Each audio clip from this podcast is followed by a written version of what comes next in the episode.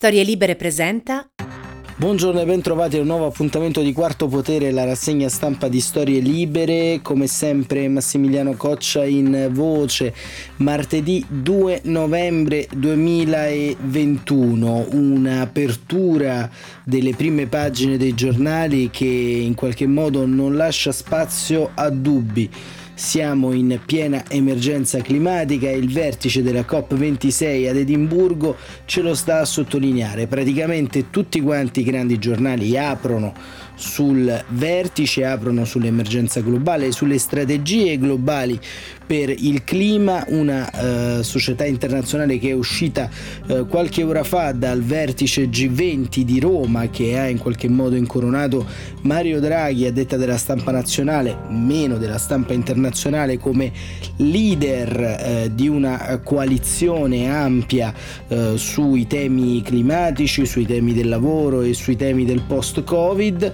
ma una uh, alleanza globale che scricchiola, scricchiola soprattutto uh, con i piccoli grandi, ovvero sulle nazioni in via di sviluppo, coloro che come l'India sostanzialmente si troveranno a pagare il prezzo più alto di una riconversione ecologica che non ci stanno.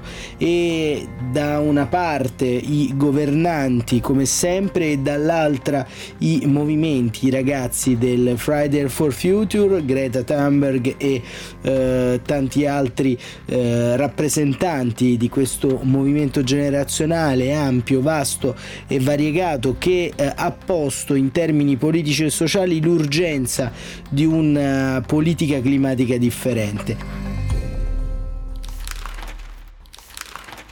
E apre appunto con I grandi siamo noi, Repubblica, con la foto di Greta Thunberg, quasi un numero monografico, quello del giornale diretto da Maurizio Molinari. La stampa diretta da Massimo Giannini eh, titola Lo strappo indiano sul clima e andremo anche qui a vedere Qual è la geopolitica del clima che si sta eh, creando?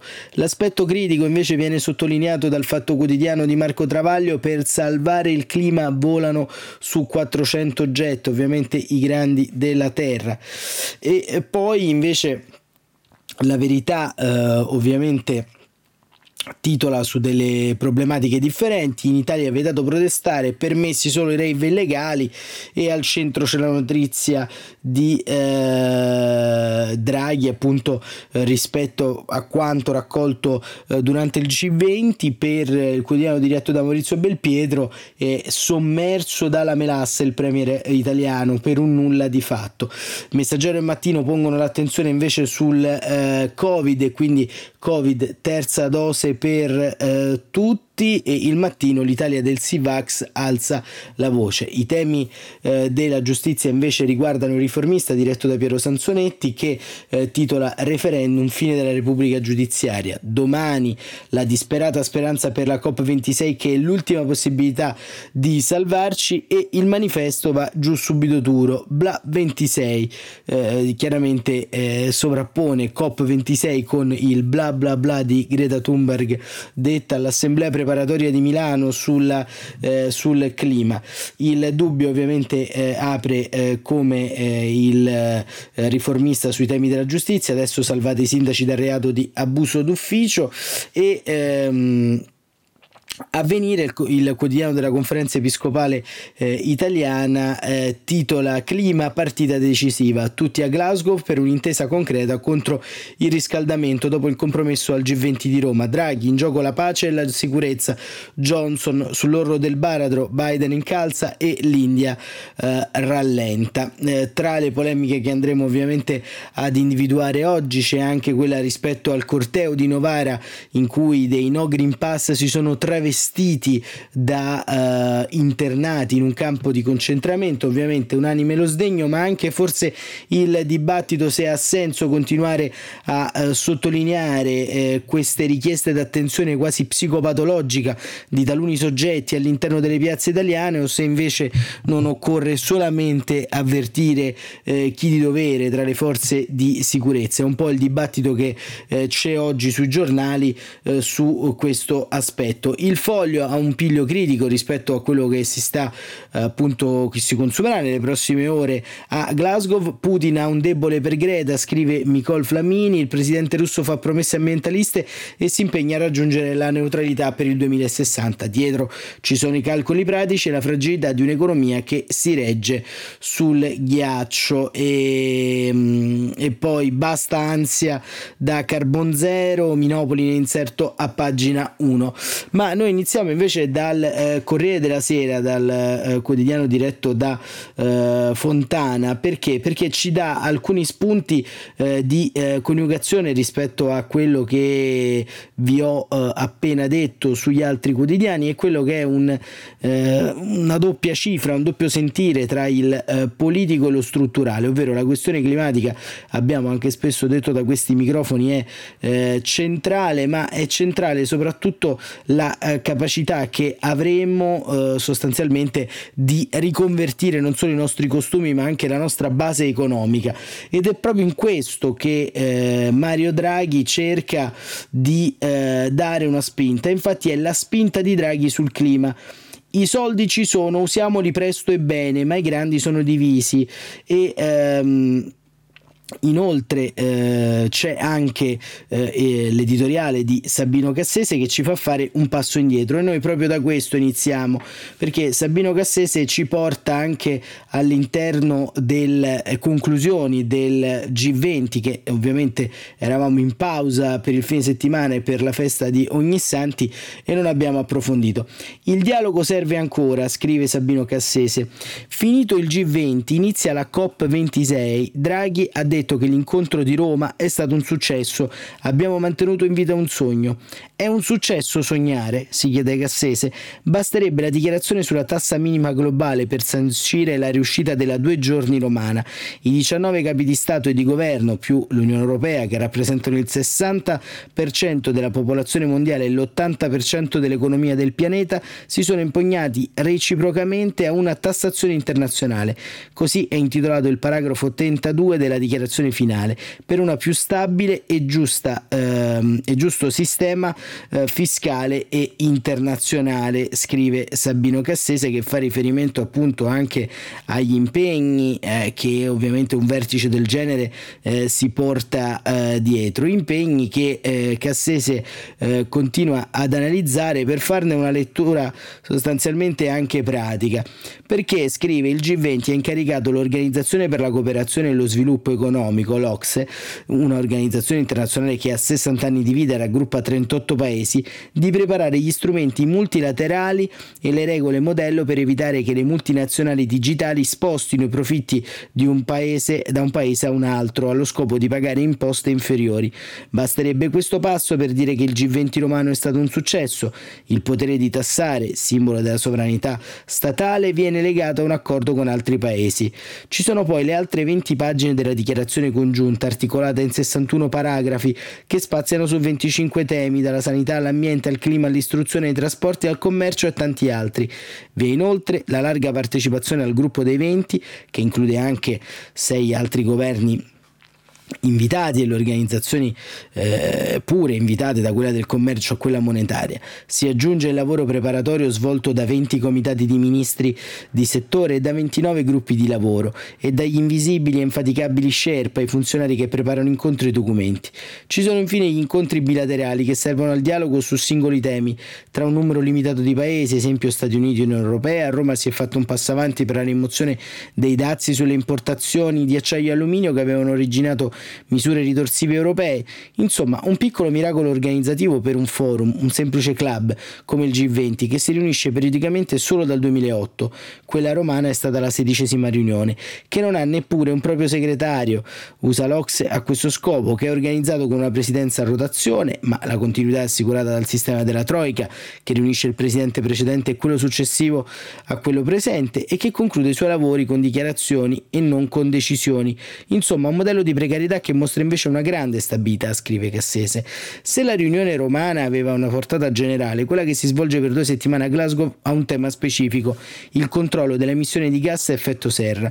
La conferenza delle parti, COP, cioè il parlamentino dei 197 stati, parte della Convenzione quadro sul cambiamento climatico firmata nel 92, è alla 26esima riunione.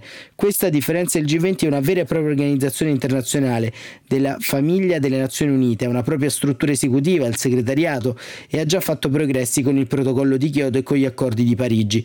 Ma questi non bastano, occorre stabilire più stringenti limiti ai contributi, determinanti a livello nazionale, alla riduzione delle emissioni per evitare l'aumento della temperatura del pianeta.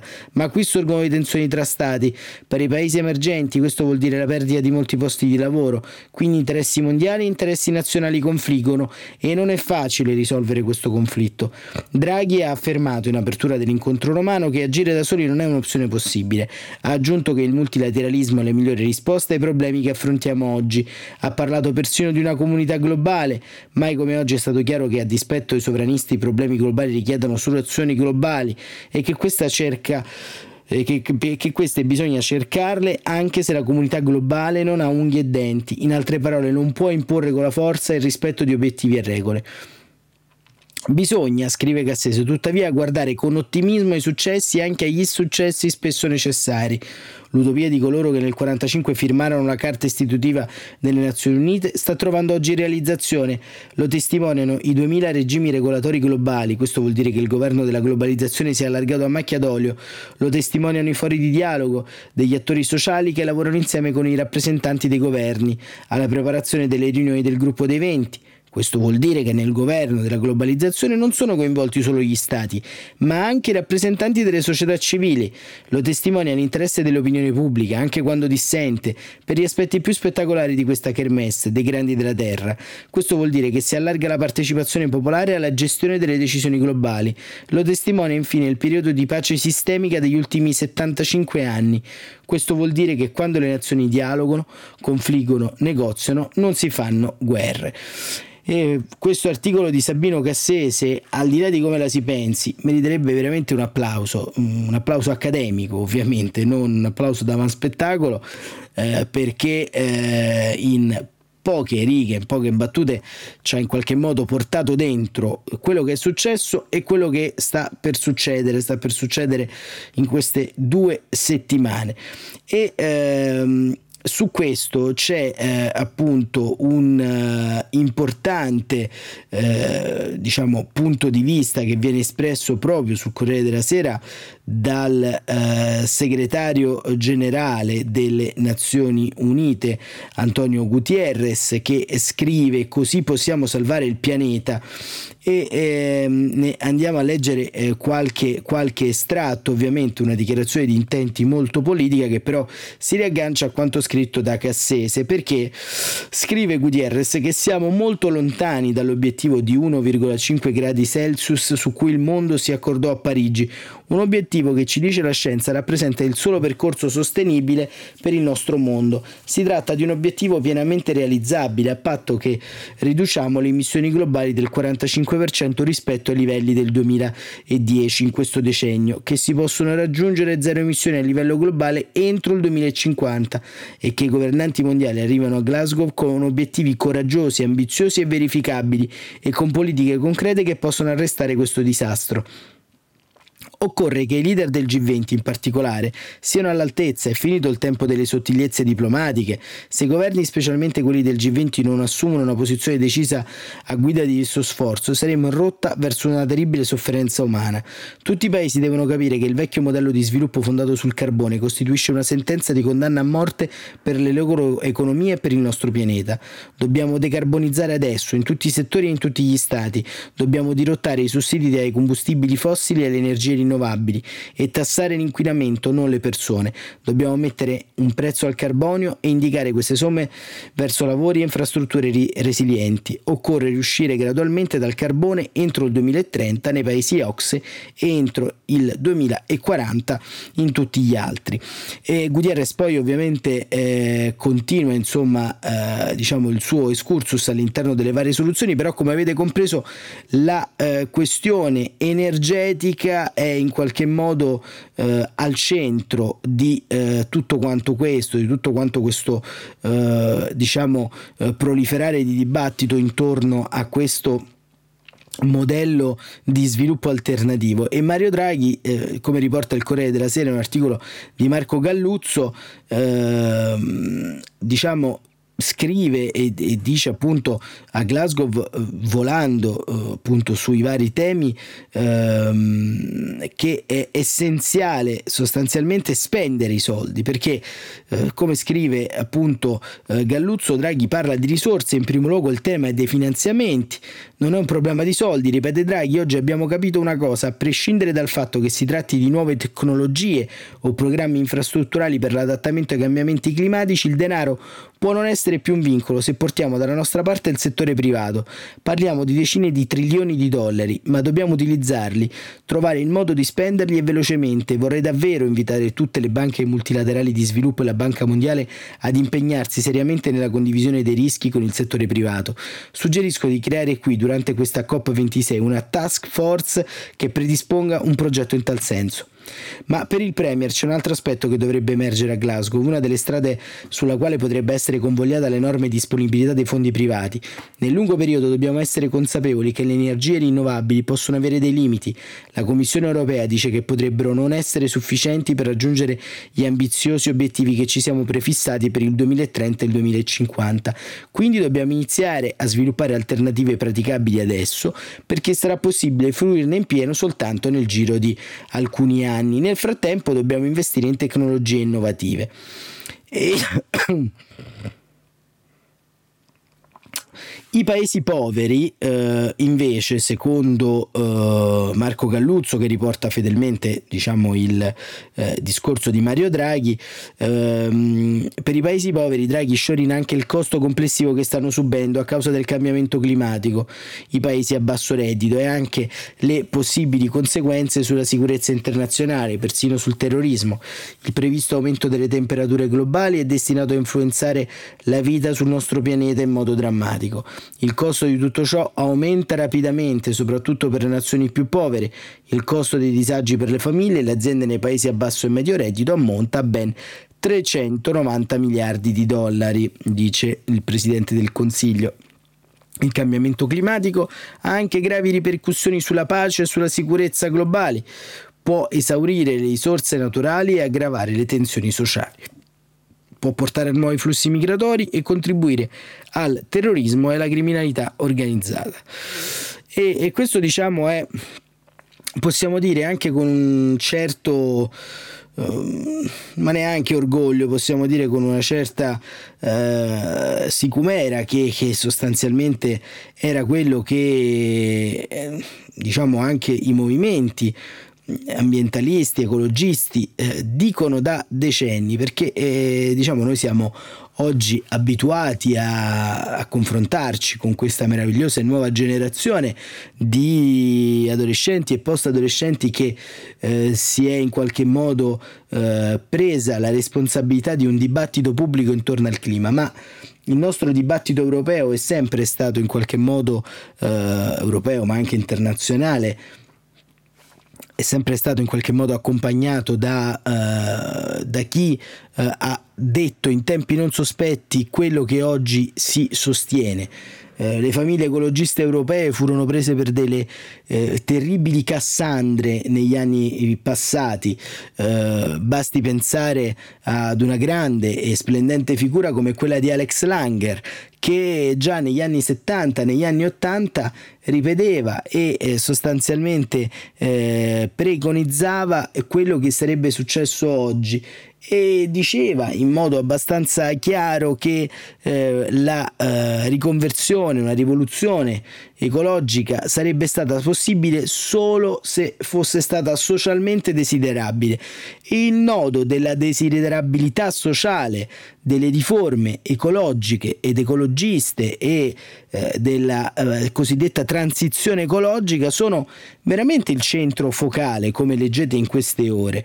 E, e quindi il ricordo di Alex Langer vale anche il eh, ricordo chiaro di eh, quello che sostanzialmente eh, per tanto tempo è rimasto eluso al dibattito intellettuale e ne è rimasto anche colpevolmente indietro per via di una, uh, di una stampa che eh, troppo spesso è stata uh, asservita ai uh, poteri dominanti in quel momento, la grande rincorsa al petrolio, la grande rincorsa al nucleare, la grande rincorsa ad un'economia sostanzialmente fatta di materie prime da bruciare, da sviluppare e non da rigenerare e con fatica nel corso di questi anni si è cercato di riconvertire anche il dibattito pubblico. Adesso siamo, come sempre capita nella storia dell'umanità, ad un punto di non ritorno, come avete sentito anche dal presidente Draghi, un punto di non ritorno che in qualche modo ci dice che o salviamo questo pianeta o ci impegniamo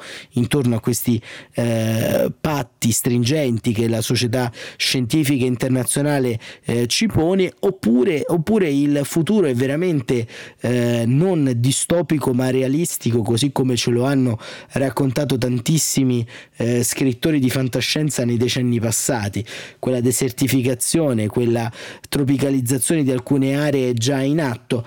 Ed è anche forse per questo che quelle parole dei ragazzi di Glasgow che Antonello Guerrera su Repubblica eh, ci racconta oggi come oggi dovrebbero essere eh, forse la, eh, diciamo, eh, la, la cartina da tornasole ancora più importante, più grande per immaginare appunto che tipo di società vogliamo costruire. E Antonello Guerrera, che è inviato per Repubblica da Edimburgo, da Glasgow, scusate, ci racconta eh, quello che dicono i ragazzi del Friday for Future fuori dal eh, vertice. Questo è tradimento, dicono Greta Thunberg e le altre tre giovani attiviste, l'ugandese Vanessa Nakate, la polacca Dominica Sota e Mitzi Tan delle Filippine. Le quattro ambientaliste ambientaliste hanno lanciato una petizione online che in poche ore ha raggiunto un milione e mezzo di firme e che dopo il G20 di Roma e la COP26 appena iniziata a Glasgow accusa i leader mondiali di continuare a non fare praticamente nulla per salvare il pianeta. Per noi non è una sorpresa, il manifesto si chiama Appello di emergenza per l'azione sul clima. Siamo catastroficamente lontani dall'obiettivo cruciale di limitare l'aumento sulle temperature a un grado e mezzo, si legge nel loro testo, mentre i governi continuano a spendere miliardi su compostibili fossili. Questo è la l'allarme rosso per la terra, milioni di persone soffriranno le conseguenze di questa devastazione. Il futuro che ci aspetta è terribile, ma può essere evitato perché voi, rivolto ai lettori e ai firmatari, avete il potere di decidere e di sostenere eh, questi cambiamenti. La petizione non è solo un ennesimo appello, scrive Guerrera, lanciato da Greta ai politici della Terra, ma incarna anche il profondo sentimento di esclusione dei negoziati che provano soprattutto gli attivisti più giovani, i quali in questi giorni protestano all'esterno della Scottish Event Campus, dove si tiene la cruciale eh, manifestazione, il cruciale summit sul clima a Glasgow. Per qualcuno già un flop 26. L'ambientalista svedese del resto non è ufficialmente invitata al vertice, ieri ha ribadito in strada che i veri leader continuano a dire solo bla bla bla, i veri leader non sono là dentro ma siamo noi. E Guerrera uh, li ha incontrati perché? Perché ha uh, dato la parola a Yaz Ashvamani che è un fisico uh, che uh, Yaz ne ha fatta di strada per precisione circa 400 miglia, ovvero 650 km, spiega il fisico londinese, il tragitto dalla capitale britannica a Glasgow a piedi. Yaz fa parte del movimento ambientalista Camino to COP26, un gruppo di pellegrini che ha camminato senza sosta per arrivare al vertice del clima. È stata un'esperienza straordinaria, ci sono voluti due mesi, ma ne è valsa la pena. Abbiamo raccolto 17.000 sterline in donazioni, ci siamo raccordati con altre associazioni, ma anche con diverse comunità religiose. Io sono musulmano, ma siamo andati in chiese, sinagoghe e ci siamo sentiti davvero tutti uniti nel nome della terra. E poi eh, Patrizia Sevungu che dall'Uganda, 32 anni ed è uno dei volti eh, africani del eh, movimento e ci dice che corruzione e inquinamento stanno uccidendo l'Uganda perché oltre a essere un'attivista questa giovane donna scrive Guerrero è un'infermiera è arrivata l'altro giorno dall'Africa per protestare a Glasgow fuori dai cancelli della COP26. Patrizia è un'oppositrice del 77enne presidente Museveni che lei chiama dittatore che per usare le parole del premio Nobel Soinka è diventato quello per cui ha combattuto. Ma il problema è ancora più ampio. Eh, eh, Patrizia è venuta qui per protestare perché l'inquinamento fomentato dal regime corrotto che ci governa e sta uccidendo il nostro paese e fa l'esempio del lago Vittoria che pochi mesi fa eh, era così avvelenato che le autorità ci hanno chiesto di non mangiarne i pesci, per non parlare della deforestazione continua. Questa è appunto un'altra testimonianza e, e, e diciamo questa carrellata poi eh, si eh, conclude in questo speciale con altre due testimonianze, la prima dalle Filippine, John Bonifacio che eh, nelle mie Filippine intere isole rischiano di venire spazzate via e eh, poi Eve Reddit, una 25enne inglese che lavora con il 2050 Climate Group da Boris Johnson promesse ipocrite, in Scozia ci sono nuove trivellazioni. E poi Federica Gasbarro, l'attivista italiana, viene intervistata da Giacomo Talignani. Nella pagina accanto dice il tempo è finito, azioni concrete o alzeremo la voce.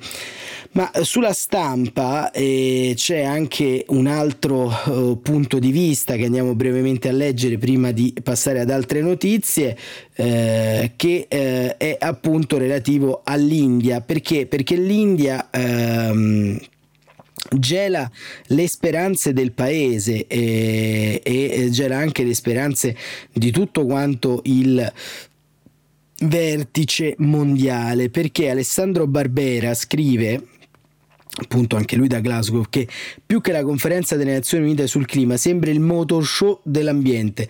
Stand luccicanti, auto elettriche, sponsor, bar, ristoranti, eventi all'atere, una folla sterminata di delegati da ogni angolo del pianeta. Per accedere al centro congressi occorrono un test rapido e un paio d'ore di pazienti in paziente fila. Il primo giorno di vertice già nel minimo della stampa inglese per rara disorganizzazione è dedicato alla passerella del leader mondiale. Fra un corridoio e l'altro passano molti dei protagonisti.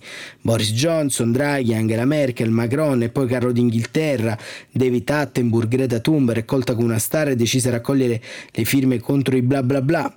E ancora Bezos, Alberto di Monaco, i capi delle grandi banche d'affari pronti a investire del più grande business nel mondo, Poco importa se molti di loro atterrano in Scozia con l'aereo privato, poco coerenti con un vertice contro le emissioni. Il grande assente è sempre il più grande inquinatore, Xi Jinping, mentre c'è il presidente indiano Narendra Modi che rovina la festa e dà un'interpretazione tutta sua al concetto di meta secolo promesso dal G20 per l'obiettivo delle emissioni zero. L'India lo farà nel 2070, è arrivato e ha spezzato tutti così. Il terzo responsabile delle emissioni dopo Cina e Stati Uniti promette di dimizzare la dipendenza da combustibili entro il 2030, ma sottolinea che l'economia indiana oggi dipende da carbone, da coltivazioni intensive e da trasporto su gomma. D'altra parte fare promesse ai vertici è semplice, poi c'è da fare i conti con la realtà. Joe Biden, ad esempio, è atterrato a Glasgow con l'Air Force One, stima delle emissioni un milione di tonnellate, una promessa simile a quella di Modi.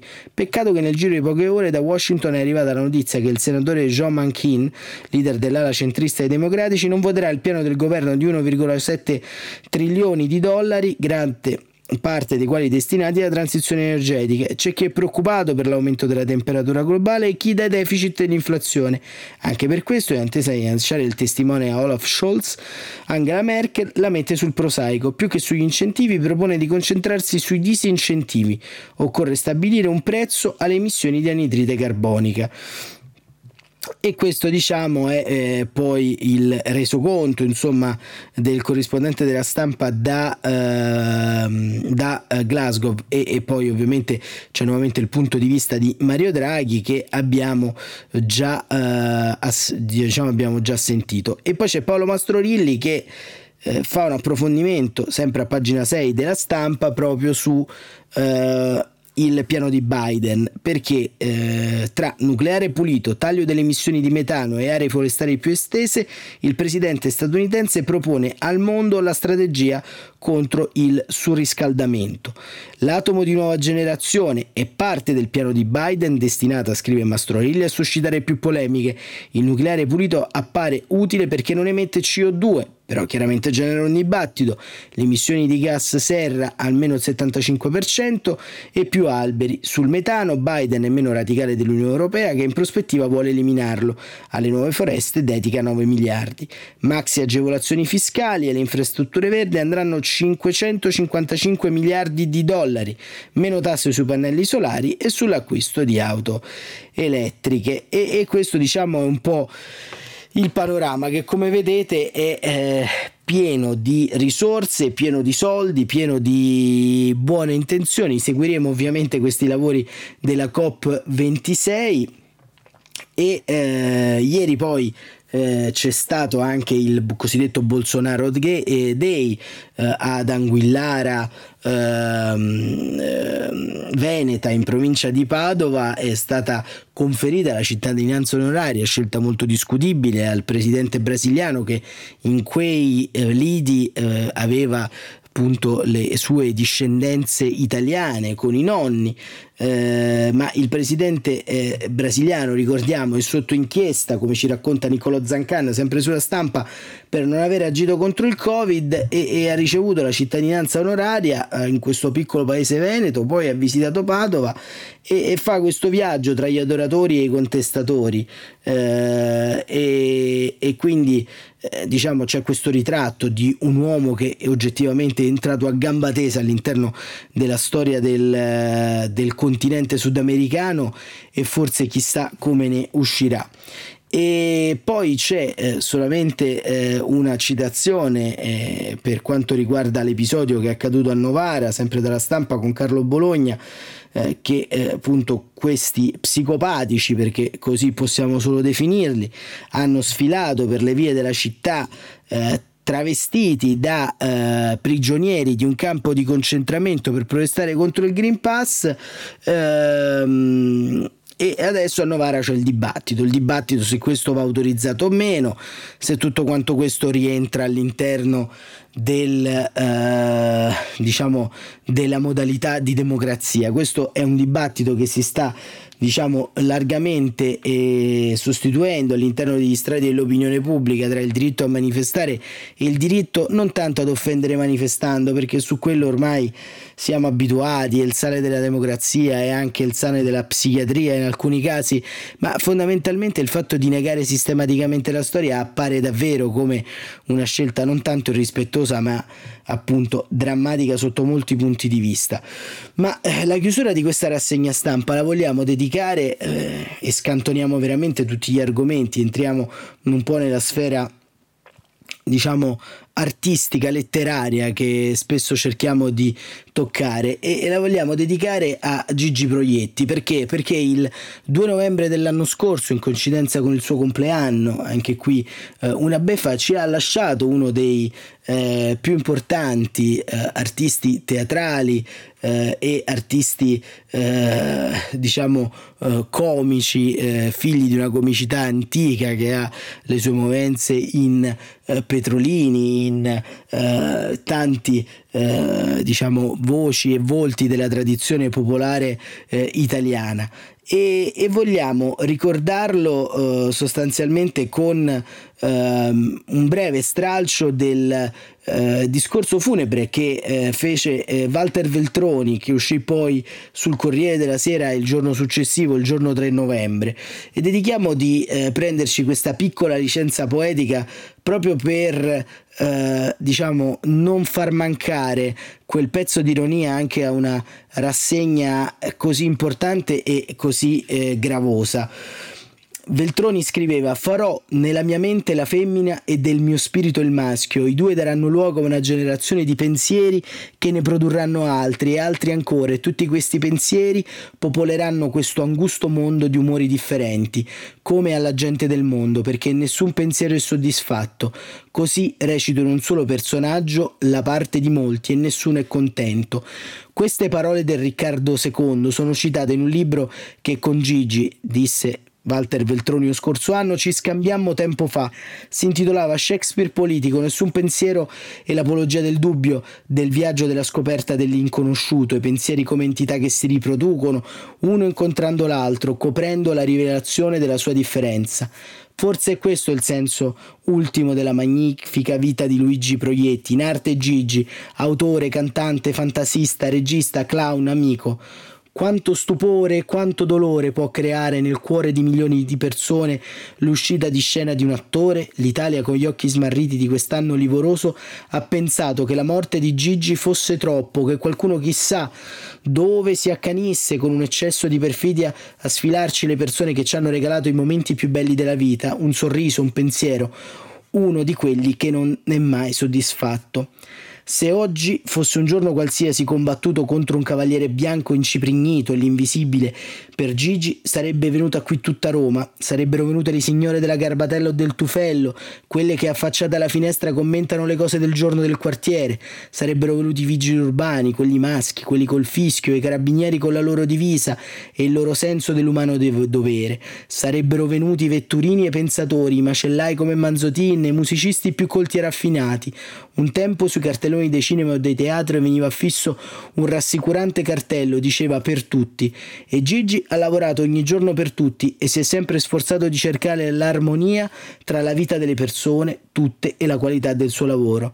Quando lo ascoltavi aveva la rassicurante sensazione che, seppure ti stessi piegando dalle risate per i gesti surreali di Pietro Ammicca o per la disperazione dell'amico che cerca Toto nella sauna, dietro quelle parole, quei gesti, quelle smorfie, ci fosse sempre qualcosa di profondo. Ti sentivi più intelligente ridendo, far ridere gli altri è una virtù rarissima in un mondo ormai frettoloso e ingrugnato. La risata ha un valore iconoclasta, liberatorio, quasi rivoluzionario. Gigi adorava far far ridere gli altri ovunque e sempre. E questo era Walter Veltroni che un anno fa ricordava sia in un'orazione pubblica e sia appunto in un intervento ripreso sul Corriere della Sera la figura di eh, Gigi Proietti che forse poco eh, è stata ancora eh, ricordata, apprezzata e condivisa. E con eh, questo ricordo e anche con l'idea dei sorrisi, delle risate, delle lacrime eh, e delle serate di gioia o delle serate riprese eh, da una eh, disperazione più o meno cieca. Eh, vi saluto e vi ringrazio per essere stati con noi quest'oggi. Abbiamo tenuto dentro un po' il teatro del mondo, la tragedia che si consuma nel presente, l'aspirazione del futuro e il dramma e il ricordo di una grande maschera. Buon proseguimento di giornata e ci sentiamo domani mattina come sempre alle 7.35 qui su Quarto Potere.